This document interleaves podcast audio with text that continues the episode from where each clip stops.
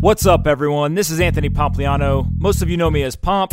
You're listening to Off the Chain, simply the best podcast in crypto. Let's kick this thing off. Dave Hendricks is the co founder and CEO of Vertalo. In this conversation, we discuss the structural issues in the legacy system, how we can fix it, what it means to tokenize venture funded companies, and how you at home could benefit from this movement. I really enjoyed this conversation, and I hope you do as well. Before we kick off this podcast, first a word from our sponsor, BlockFi. As many of you know, crypto investors store their digital assets on exchanges or in cold storage for long term safekeeping. However, this strategy doesn't help them grow their investment holdings or build overall wealth. With the new BlockFi interest account, users can now securely store their Bitcoin or Ether at BlockFi and receive 6% annual interest paid monthly in cryptocurrency. 6% is an absurdly high rate. It's the best rate in the industry. I highly suggest you go check out blockfi.com slash pomp. Again, that's blockfi.com slash pomp to sign up and start earning crypto today. Anthony Pompliano is a partner at Morgan Creek Digital. All opinions expressed by Pomp or his guests on this podcast are solely their opinions and do not reflect the opinions of Morgan Creek Digital or Morgan Creek Capital Management. You should not treat any opinion expressed by Pomp as a specific inducement to make a particular investment or follow a particular strategy, but only as an expression of his opinion. This podcast is for informational purposes only. All right, guys, bang bang. I'm here with Dave. Uh, we got a bunch to go over. Thank you very much for uh, doing this. Yeah, it's great. Great to be here, Pomp. For fun, sure. Fun week here, Blockchain Week in New York. Absolutely. Let's um, let's start with your background. Uh, for those that don't know, what uh, how, how did you get here? Who are you? Well, I you know I got here in a in a funny way. I got here through um, databases. I think is kind of what I've been doing my whole career.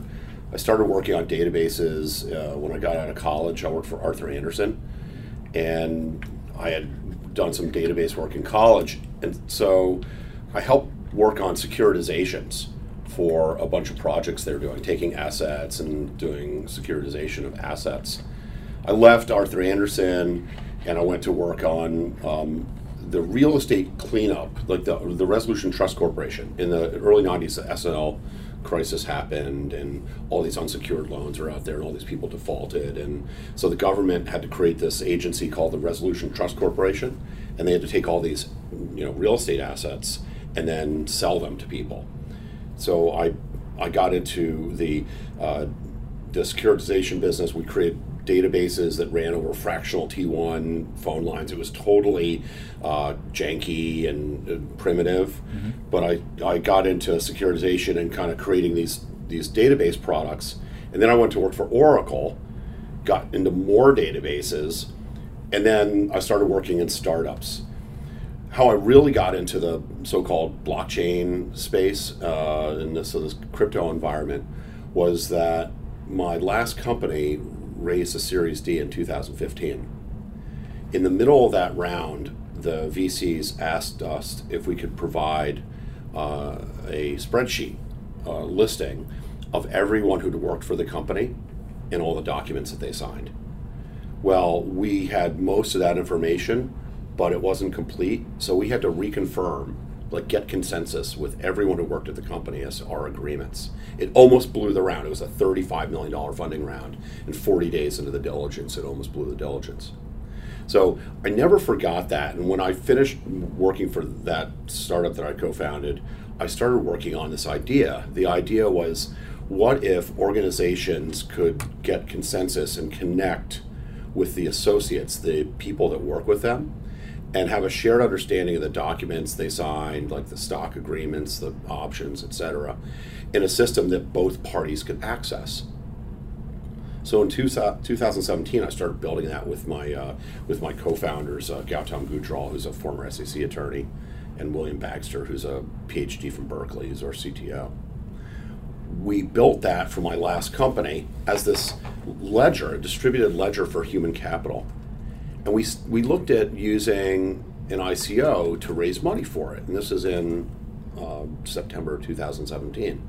But Gautam, who is a securities lawyer and you know really kind of you know by the book guy, he said we can't do we can't do an ICO. So we went to our lawyers at Lowenstein, Sandler, and Deloitte, the tax guys we were working with, and we started figuring out how to do a, a, a security, a, a, you create a fundraising object that wasn't an ICO because we wanted to raise equity. So we started in October of 2017 to do a Reg D, SEC compliant security token, and no one had done this before. We had couldn't find anyone doing it, and we had to build all this stuff.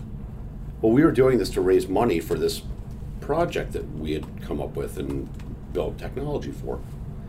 By the time we issued in March 2018 this this uh, this Reg D security token to the investors in the company, I had fallen in love with the problem of solving this for other companies. I said, you know, everyone's going to need a way to manage equity on a blockchain. If they're issuing a blockchain native asset, they're going to have to manage the holders on blockchain because the, they're going to want to trade on exchanges. They're not going to want to trade paper, they're going to want to trade tokens. So, uh, 15 months ago, we decided to jettison our old idea of, you know, like an HR, you know, HR data ledger on blockchain, and we said, let's just focus on self sovereign ownership of securities on blockchain. And that's kind of where Vertalo, uh, the, the company that, that we created, uh, kind of just dive headfirst into you know the digital asset space. Got it. And, and so let's talk a little bit more about the structural issues in the traditional world, right? I think a lot of people, um, when they think of uh, these tokenized securities, they're just thinking of, uh, oh, there will be valuation changes. It'll give people outside the United States access to uh, to certain assets. Um, but there are these structural issues here in the U.S. in the private companies, right? And, and, I think that two components of it. So one is uh, there's really really long lockups, right? We just saw uh, recently both Uber and Lyft go public. Uh, there's more companies that are kind of coming down the pipeline. Some of these employees have had illiquid wealth for almost a decade. Yes. Right? Mm-hmm. I, I, mean, just a really, really long time to have uh, access to wealth that has appreciated a lot, mm-hmm. right? So, so, there's an element that by holding it, they, they were able to, uh, to, to, get um, appreciation, but also they could not get any form of liquidity, right? They were kind of locked in there. Um, that's one piece. The second piece also is the investors, right? There's many investors who say, "Hey, look, I don't believe that the company is going to be worth more in the future than it is today, or uh, I think that it's overvalued, or you know what, whatever it is, they would also like some liquidity. How do you view those issues? Are those just things that you know they come with the territory because we've got such a great private markets and access to so much capital, or are they things that can be fixed? Like just kind of talk me through how you think of the structural issues. Well, this can definitely be fixed. Um, you know, you spoke a couple of weeks ago to uh, John, I think from SharesPost. Yep. And and before that, Second Markets, you know, uh, they they they were in this this business of ta- of providing uh, secondary liquidity for venture funded assets. Um, so it's it's not a new thing. The, what's what's new about how digital assets can positively impact that is by programming the liquidity into the asset itself programming the rules into the asset. Um, the the current way that stock is managed in and securities are managed or options are managed uh, on cap tables is disconnected from markets. It's uh, it, it's typically in a spreadsheet or it's behind a firewall connected to nothing. In, in order to access that, uh, well, first of all, you don't even own the shares; they're not in your possession, so you don't have the right or the physical ability to even move them. Mm-hmm. They're not bearer assets. You have to get permission to sell them. Um, and so the the what we're doing across this in in this industry, if you call it an industry, it's pretty nascent right now, is trying to find ways to introduce efficiencies into this market. And the efficiencies really come from proven ownership of the asset ownership, self-sovereign ownership in your wallet, as opposed to proxy ownership uh, on on a cap table or uh, or something else. So, what you're able to do um, in this case is during the course of a lifetime of a company, like the 10 years of Uber, you can make a decision if this is done correctly as an early investor that once you got 20x return, that you want to sell now you're good with 20x. Yep. You know, you, you know, there you, know, you might you, you could stick around and wait for for 30x or 50x, but you know, a lot of people are going to be pretty happy with 20x. Mm-hmm. it, it, today you can do that. I mean, SharesPost and some other uh, some other uh, venues offer trading, but not every company enables or allows you to do it. I think the revolution comes in companies understanding that not everybody wants to get locked in forever, and that there and there needs to be a status between private company and public company of a semi-private or semi-public company, where you say, "Look, I should have the right to sell this once it's vested." To someone that fits uh, criteria that we that you agree on, and I should be able to be able to do a cashless exercise and then sell it to someone you know that meets these criteria and and get out here's where that that idea that idealistic idea meets reality a lot of boards a lot of investors a lot of CEOs like myself don't necessarily want their employees to have that kind of flexibility because the lock-in is is critical for a lot of people for valuing a company. They Mm-hmm. say, look, we don't want people to be able to come and work here for two years and leave and take gains. Mm-hmm. We, we want them to stay much longer. Why do you think they don't want people to do that? I, I think because one, they don't want to have a valuation for the share that's different than the 409A. The four, so if, if, if you're uh, you're probably familiar with it, but for the for the listeners, if the listeners don't know what the 409A is, um, every year or uh, once a company gets going, like every six months, they have to run through a valuation process. And the valuation process is an, is an IRS requirement to help value the underlying shares. That valuation process is called a 409A.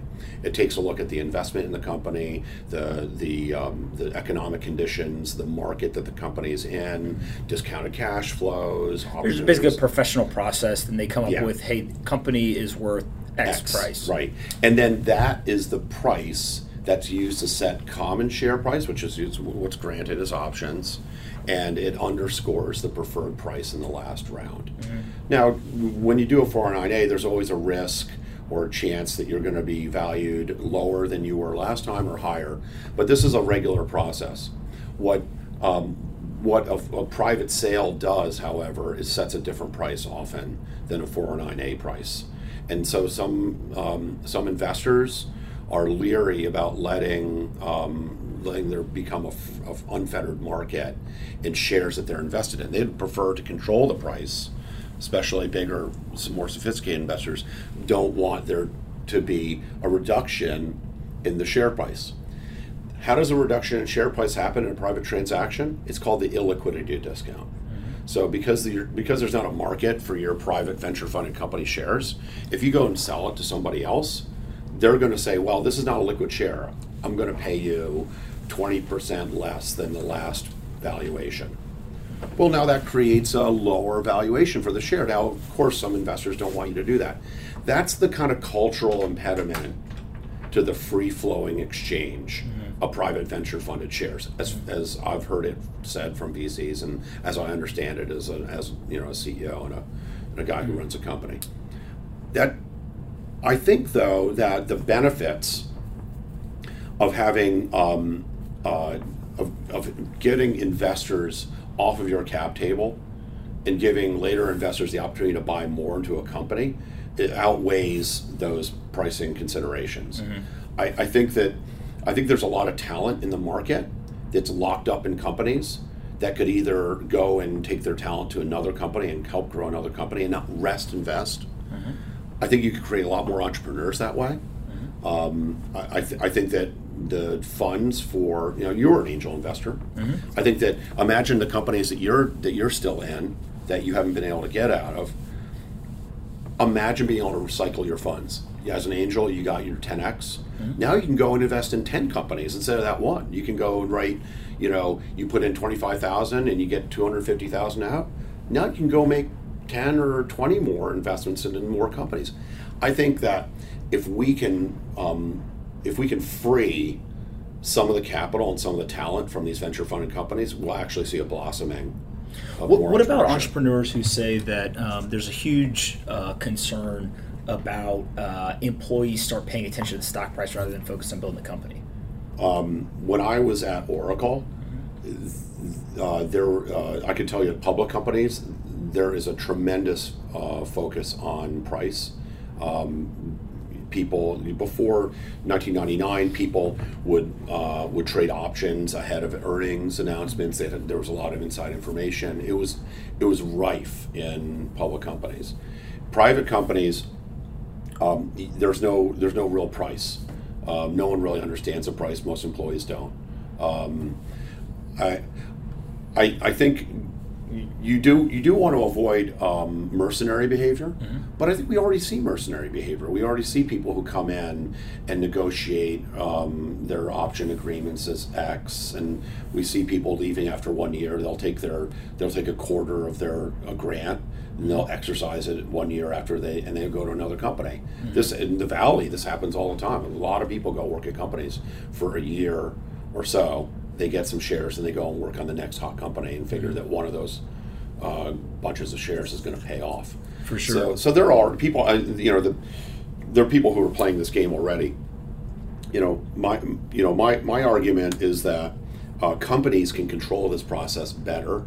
Mm-hmm. They can incentivize their employees better if the if the regulators start opening up to the idea of letting these companies take uh, some of their common and and uh, offer it in things like Reg A Plus, mm-hmm. and and then open up these markets to exchanges like something like LTSE, which I think we should talk about, um, where you can say uh, say this tranche of, of shares is now going to be sold on LTSE, and that regular investors um, you know, say just you know, mom and pop investors can get into uh, Uber or Lyft or something at ten dollars a share, mm-hmm. and then thirty-five dollars a share is a home run. Mm-hmm. Okay, um, and uh, I I think the mechanics are there. There's I don't think there's anything holding this back other than it's not been done before. Mm-hmm. Well, let's, let's talk about the long-term stock exchange. So LTSE, um, this is a, uh, a relatively new thing. Eric Ries uh, has started yeah. this company. Uh, maybe describe just a little bit about what it is and, and why you think it's interesting. So L- LTSE is a project that Eric Ries, who's the author of the Lean Startup, um, started working on in 2016 and uh, the the idea, as I understand it, uh, it was really under wraps for a long time, is that there needs to be a, a more venture friendly, uh, more entrepreneur friendly stock exchange than than the incumbents of the NYSE and Nasdaq. Um, interestingly, uh, the LTSE is invested in by Andreessen Horowitz, who themselves have made some very interesting investments recently. Um, there is definitely um, a role for newfangled uh, rehypothecated exchanges. We've already seen this with Binance.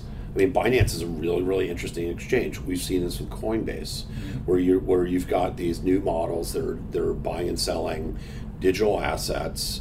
Mm-hmm. Uh, you've got Binance issuing its own coin so that uh, so that um, projects can do initial exchange offerings and do essentially IPOs mm-hmm. uh, right onto Binance with a different kind of underwriting and diligence process. Mm-hmm. There's no reason why we need to continue to run exchanges exactly the way NYSE and uh, Nasdaq have been run. Why don't we run one that's meant for uh, you know venture funded companies to to onboard and get liquidity sooner? Mm-hmm. I think that's the idea for long term stock exchange. I, I think that. Um, with the tens of thousands of companies that are venture funded, having another path to public markets that doesn't require them to be a billion dollar company, mm-hmm. that enables them to maintain uh, governance that, you know, like they have as a private company, a little different voting rights. I think that's fantastic. I think it's really, really cool. Mm-hmm. Um, the um, initial coin offerings and initial exchange offerings uh, allow projects to main, to be private while raising funds. Mm-hmm. That's what's that's what's super interesting about uh, about those types of fundraising models. They weren't selling equity, mm-hmm. um, and because they weren't selling equity, they weren't selling voting rights. Mm-hmm. Um, companies like Facebook, uh, did things like creating different classes of shares so they could issue shares to the public, but they weren't issuing voting rights to the public, so they could still run their companies. So, how do you keep a company thinking about its like its long-term business plan without having to kowtow to the street or worry about activist boards or people coming and diverting its mission? I think that's the goal of the LTSE. that is, I think, what the projects raising via ICO, STO, or IEO have the same capabilities. If you raise with a non dilutive uh, um, instrument, you're not giving away any rights to vote, you're not giving away board seats, and then you can do whatever you want. That doesn't always work out. Um, but I think that's a kind of a caveat emptor with the investor. The investor should say, okay, well, I'm going to invest in this company even though I don't have voting rights. You know, I think We see it in public is smart. market. Oh yeah, right? People are still investing in equity without voting rights. right. And so um, having a founder-friendly um, governance model, and uh, a faster path to um, a public scale liquidity, getting a currency from that um, from that from going public in that way to make strategic acquisitions. That's all great stuff. I think that w- what they're doing, and I don't I, I don't think any of us know enough yet. I don't think Eric is really um, and the team is fully disclosed what their grand master plan is. But if bringing liquidity to venture funded companies while letting them retain control and focus on the long term is that if that's their business model, I applaud it. I think it's fantastic. And, and how do you think uh, this affects the public markets, right? Whether it's tokenizing these companies earlier, it's a long-term stock exchange. How does that have an effect on the public markets? Well, the, the public markets are, uh, well, you know, the, the big exchanges are still um, competing for marquee names. Uh, they're, uh, that model uh, hasn't changed. I, I maybe maybe it causes them to introduce efficiencies that they don't have right now. Maybe the listener listing requirements change. Um, you know, if if you know, as soon as unit economics change, you know, this is this is an innovator's dilemma thing. So LTSE, I think, is probably classic innovator's dilemma type of company.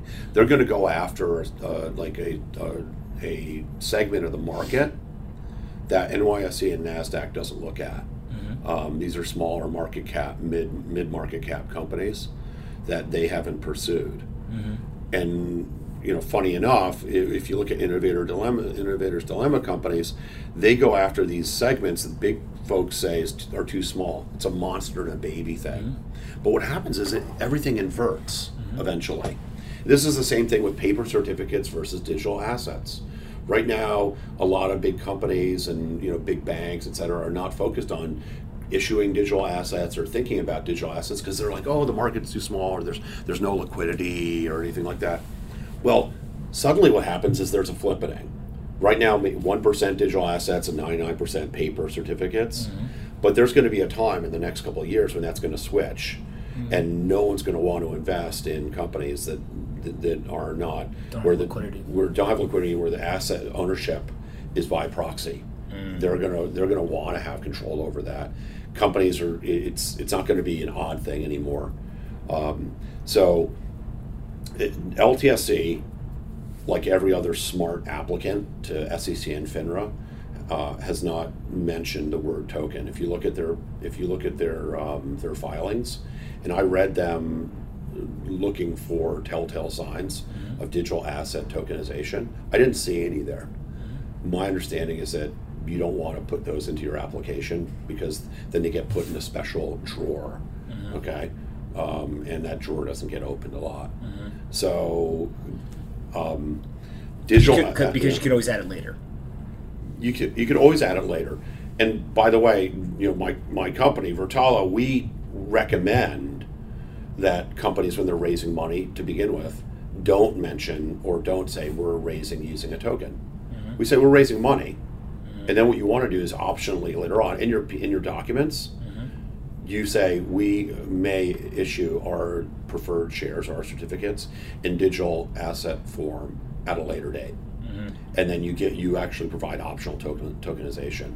Because eventually, just like anything else, I, all, you know, we're going to move from carrier pigeons to to to uh, to wires. Okay, that's happening. That that will happen. Um, but if you tell if you tell regulators you're doing something with a token right now, that that lessens their interest their their willingness to approve. If you tell investors that they're buying a token, that winnows down the number of investors right now. Um, and so I think you've seen this yourself, uh, you know, f- firsthand. What you have to do is you have to say, hey, look, this is a great company. Go invest in this great company. LTSE is saying we're going to make a great new stock exchange. It's got you know some modernized governance uh, capabilities, and um, we're not saying, hey, look, we're going to make this thing that if you don't love tokens, you don't want to be involved in this. Yep. Because because token immediately you you introduce the word token in there, and you there's a binary element there that people either can't invest because their bylaws say they cannot invest in a in a token or something, um, uh, or. Uh, or, or they're or they're just scared because they don't understand. They don't know what is there going to be an exchange for me to trade this on. So, so I expect LTSE when you take a look at what Andreessen's done with their hundreds of millions of dollars of funds, with their investment in Carta, with Carta's uh, focus on creating Carta X, which is private exchange, um, with uh, you know uh, Andreessen invested in Harbor. You, yeah, I think you you know the Harbor guys really well. There are all these little pieces. If you take them, if you just look at them singularly, they don't really mean anything. But when you take a look at their uh, Andreessen Horowitz's investment, I pay a lot of attention, and the fact that they rehypothecated their firm into re- into uh, uh, registered investment advisors. I see. I think you see a trend there that reveals itself as saying the path to venture funded liquidity is through a, a digital asset strategy. But we're but it's just not. It, we're just not walking around with a sandwich board uh, on the street telling everybody that we're putting together the pieces. Yeah. How, how do you look at um, what Carta's doing? I think what Carta is doing is uh, is it's smart. Um, you know, in full disclosure, Vertalo, my company, is a digital asset. Uh, uh, we, we use we use blockchain as the database for cap tables. It's you know it's still a cap table for any kind of company. The database happens to be blockchain. Carta is a cap table company. They happen to use a centralized database behind a firewall as their database for their cap tables. Carta is creating a something called Carta X. Uh, I'm not sure if you saw their fundraising deck. I did not. Uh, but they're, you know, what they're doing is they're they're fi- primarily VC company focused right now, and they they they see the trillions of dollars of assets that could be put onto cap tables and then sold on private exchanges, mm-hmm. a private exchange that they're going to manage called Carta X. Mm-hmm. Um, you know, I think that Andreessen sees and understands cap tables to be the the, the key asset for any companies who, who who owns the stock and how mm-hmm. much they own. I, I think what Cart is doing by creating an exchange to sell private assets at scale is a great idea. Um, and I applaud Henry and their investors and Tribe and Andreessen and all these other folks. I applaud them going in this direction. Um, I still think it's it's it's a it's not a zero to one improvement though. I still think it's it, it- it's it's kind of 0.5. If that if that exchange is private, it's still gonna keep a lot of people out of being able to buy and sell these things. It's certainly uh, going to keep non-accrediteds out um, because it's going to have those kinds of restrictions. Um, but the concept of bringing those assets that are on a cap table in private companies and putting them on an exchange, just like conceptually, is great.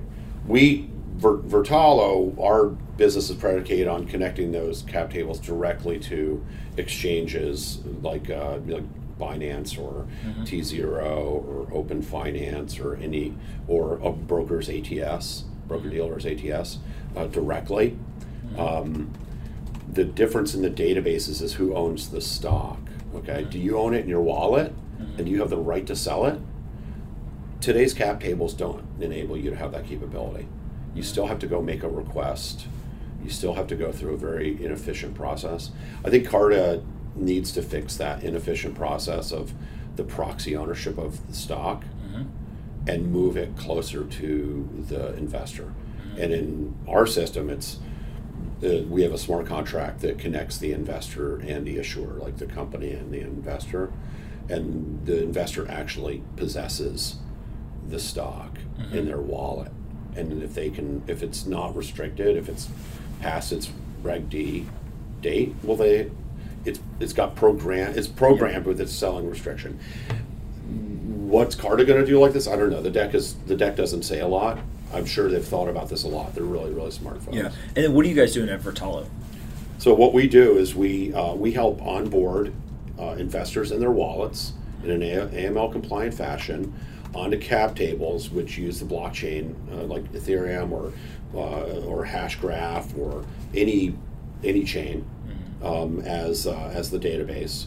We then uh, give investors a lens to see what they own, and then we take uh, tokens that either we produce or that any issuance platform produces, store them in that cap table, and then connect them to exchanges so that they can be sold when the restrictions up, subject to the liquidity that's programmed into the token. So what we believe is that um, spreadsheets and firewalled cap tables are disconnected from secondary exchanges. What we do is we take the, the assets, we put them in the control of the investor, and we connect them directly via API to exchanges. We make it a lot. We bring the assets one step closer to secondary liquidity. Um, and we also solve this other problem, which which a lot of em- employees don't really know uh, is a problem. Um, uh, contracted knowledge of ownership. Like you don't even like if you could you might have thought you got granted stock options because you signed an offer letter to a company, and you you show up and they told you you're getting hundred thousand shares. You don't even know if those things were ever granted because you don't know what happens at a board meeting. Yep. Um, so we think it's super important for people to know what they own and have possession of it. Uh, we're working with one uh, one chain right now. I can't tell you which one it is. They have a thousand contributors who have been granted their uh, tokens, their coin. Uh, uh, that protocol's coin as um, as compensation they can't use a cap table to manage the vesting and distribution of those coins to their contributors for the for building this chain. So they're coming to us because what we're able to do is manage the vesting and lockups and transfer restrictions for like basically a blockchain ESOP. Yep.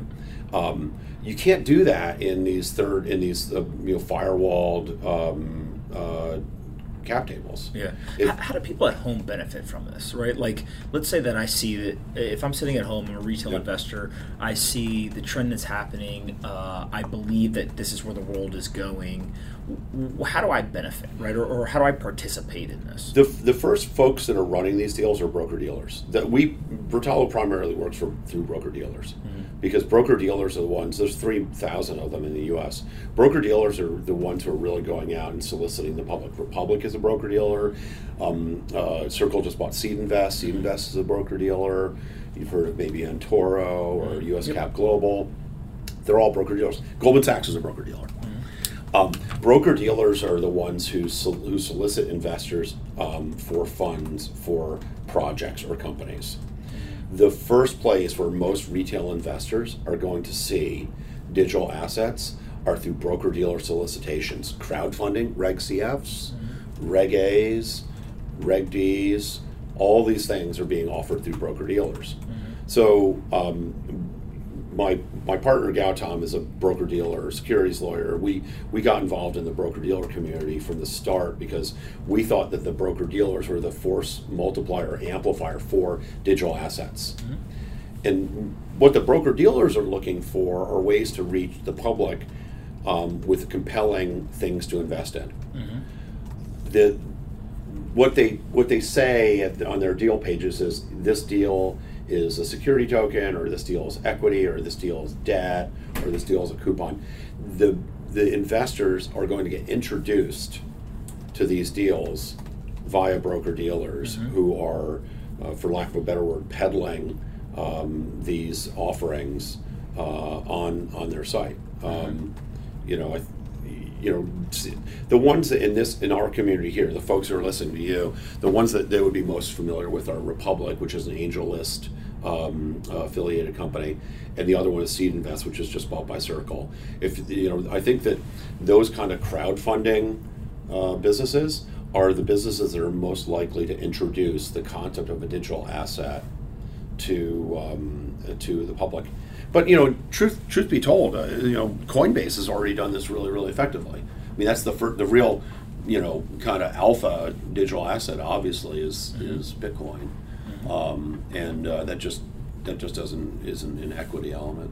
So. Yeah, it feels to me like a lot of the people sitting at home they want access to uh, innovative companies, Yep. right? So imagine if you could own Uber early on, etc. Um, but there's got to be some guardrails, right? There's got to be access to information. There's got to be Diligence. um, yeah, d- the ability Yeah. to diligence, Yeah. you know, all, all that kind of stuff. And so there's a a balance between um, a young company still trying to figure things out and Mm-hmm. what they want to share and, and how public that is and what the nature of it is, who they're sharing it with, all Yeah. that, versus that retail investor who would like to provide capital, right? Um, kind of, you know, wh- where's the benefit and where's the cost at? the this method using security tokens or digital assets for capital formation for a company that has no track record is dubious. Okay, I don't think it, I, a, a token doesn't make a company with no track record more investable. It makes it less investable. I think that that's. I think you've you've said that in various ways yourself. I think. Um, so um, the broker dealer. The reason why broker dealers are so important is because the broker dealers provide do the diligence. The reason why Vertalo works with broker dealers is because we don't want to have to go and do diligence on, on a whole bunch of companies and then to you know win them on to our platform. Mm-hmm. We're also not a broker dealer, so we don't solicit funds. Mm-hmm. Broker dealers take a look at a project, and if you trust the broker dealer, you're it means you're trusting their diligence and, and their project selection. Because broker dealers take the risk up front. They have to spend a lot of money before they bring a deal to their investor base. Yep. So I think that you know the these companies, the SeedInvest, the Rentoros, the the U.S. Cap Globals, the the um, the Republics, are the place where the retail investor are going to see these companies, and they'll they're going to see companies that have gone through a very very extensive diligence process before they show up on someone's site, and um, like no one should expect everything to pop like Zoom popped a Yep. couple of weeks ago. Beyond just- Meat, et. Beyond Meat. I mean, you know, um, the, the the notion that uh, like Facebook, you know, you know, you're you're a Facebook holder. Facebook dropped. Alibaba dropped. Um, you know, Twitter dropped. These Mm-hmm. guys all dropped. You know, they all had semi semi uh, failure IPOs in a way Mm-hmm. um, because suddenly they went public and they had to disclose. Um, the difference with that and these digital assets is that there's going to be, as- uh, like you were asking before, there's going to be a bunch of information asymmetry here. They're pri- they're still private companies, Yep. um, and uh, a year after the after you buy their digital assets, you might have the right to sell them Yep. after the restriction comes up, but you might not. There might not be enough information for you to price it to figure out whether you're, you know, that's that's yet to be that's- Determined. That's, yet Yeah. to be determined. Those are part of the rails that need to be built. Mm-hmm. But you know, just because there isn't massive liquidity right now doesn't mean that there's not going to be improved liquidity later. Mm-hmm. Uh, the one thing that digital assets have that is an improvement on a paper certificate, like an early stage investment, is that a digital asset, a Reg D digital asset, in one year, you will have the right to sell it. Mm-hmm. It will be liquid before an asset, like a bef- before some angel investment you made made last year in some company. That company is not. You have no control over the liquidity of that company. But if you invest in a digital asset based instrument, you at least have a hope that there's some way out of that position after the restriction gets out. And that's the alpha feature of digital asset is programmable liquidity after a restriction or lockup is ended. Yeah. That that that's a feature, um, and that's not a feature that you find in traditional assets where you where you, you know, like make an angel investment or early stage investment. You're like you're on the ch- you're locked in there. You're you're going to be there long for the ride, and it's very very unlikely that the um, the investors, the the board, et cetera, are going to let you out unless you want to take unless you want to like take fifty percent of you know of the price that you think it's worth. For sure. Uh, where can people find out more about Vertalo? So uh, come to uh, vertalo.com um, and It's V E R T A L O. uh, yeah, V E R T A L O dot com. Uh, we're Austin, Texas based company. If you come into, if you ever visit, visit Austin, Texas, you know, give us a ring. Uh, you can have taco for every meal in in Austin, Texas. It's fantastic. Absolutely. Um, and uh, and we're growing our presence here um, in uh, in New York as well. So uh, thanks for having me on the show. Oh, we're not uh, done yet. We got to do oh. rapid fire questions. Oh shoot! Oh man. What uh, what do you think the most uh, important crypto company is? Um, I, I, I have to say that right now it's got to be Binance um, uh, from on the exchange side. Um, I, I, I think that um, those t- CZ is just a wicked, wickedly smart person, very very transparent, um, and uh, and very innovative, super super smart. Um, uh, I, I, you know, for all the trouble that Ethereum has had, I think that Ethereum as a as a as a movement has been surprisingly um, resilient, um, and that and so I'm I, I, I I'm I'm, in, I'm in, I think people have some people have written off Ethereum a little too early. They don't understand that there's a there there's so such a big developer community, and there's a there's there's a switching cost even in this decentralized world. There's a switching cost. Um, uh, certainly, uh, uh, Dharma, the MakerDAO project, some of these uh, staking projects are uh, state super interesting projects. Um, it's really hard to put a list together because there's so many people innovating in so many different areas uh, that I'm, I'm impressed with. Um, I just love that this is a um, uh, experimental industry, and uh, it's and, and people can change. It's okay to change your mind. For sure. Yeah. What uh, what's the one regulation you would change or improve if you could? Uh, I would I would change um, the accredited investor laws. I would um, I would lower the uh, I, would, I would lower the threshold to you know uh, some just some income. Just like not a test necessarily but you're if you can buy if you can invest in public equities and there's a lot of information asymmetry in public equities um, and it's super hard you should be able to invest in some of these private companies. I think the reason why people pe doesn't want non-accreds in is because it's too expensive you can't it, it's it's hard to have someone invest a thousand dollars in a private company it's very expensive the mechanisms aren't there to make thousand dollar investments in private companies For sure. What um what's the most important book you've ever read? Uh, I really liked The Power Broker uh, by Bob Caro. It's a it's about um, uh, Robert Moses. It's kind of about the recreation of New York. I think uh, that's a super interesting one. I also think the um, it's, it's it's about this thick. It's the first book that Robert Caro wrote, and it, it and uh, and Robert Moses built all the bridges and parkways and tunnels around New York. It's really the way New York was was formed. There's another book if you're an entrepreneur, which is super useful. It's called The First Tycoon. It's about Cornelius Vanderbilt. It's about how he changed unit economics in transportation and started first with ferry service between Staten Island and New York, and then went to trains.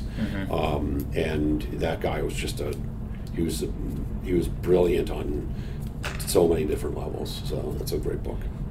Aliens. Real, not real. How could we be so arrogant as to think that we are the only sentient beings in the universe?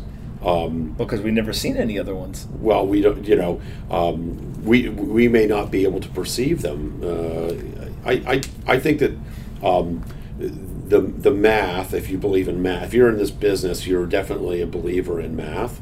The probability that there are other beings uh, is is very very high.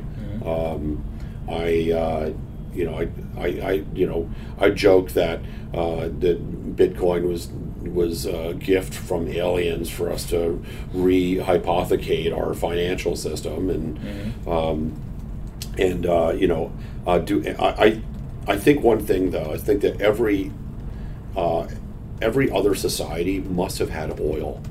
I don't think that any other planet uh, oil is the magic is the spice. It's the magic substance on this planet which creates chemi- chemicals, medicine, transportation, energy. I don't. I, I think that any other uh, alien civilization we find must have also had oil, because because the without oil, none of this that we're doing here is possible without Yep. hydrocarbons. Yep. So we look for hydrocarbons, and, uh, and I'd be interested to find out from alien, other aliens, how they went from hydrocarbons, which are the most amazingly portable source of power that we found, other than the atom, and how they how they evolved safely from burning hydrocarbons to other forms of energy. I just think that hydrocarbons would have to be the um, air breathing, water, hydrocarbons. Those are the com. I have to expect. I'm not an astro- astrophysicist, of course. That that's the commonality between all advanced industrial um, uh, societies in the in the in the universe. That they would have to have. Those things. They have to have hydrocarbons, they had to have started with hydrocarbons. I don't think aliens breathe.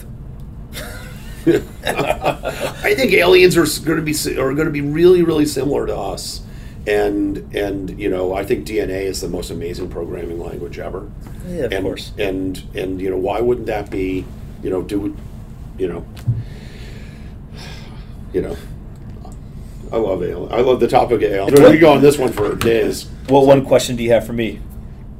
So, um, uh, Bitcoin not blockchain or Bitcoin and blockchain? Uh, I think Bitcoin is a blockchain, hmm right? Yeah. So there's no.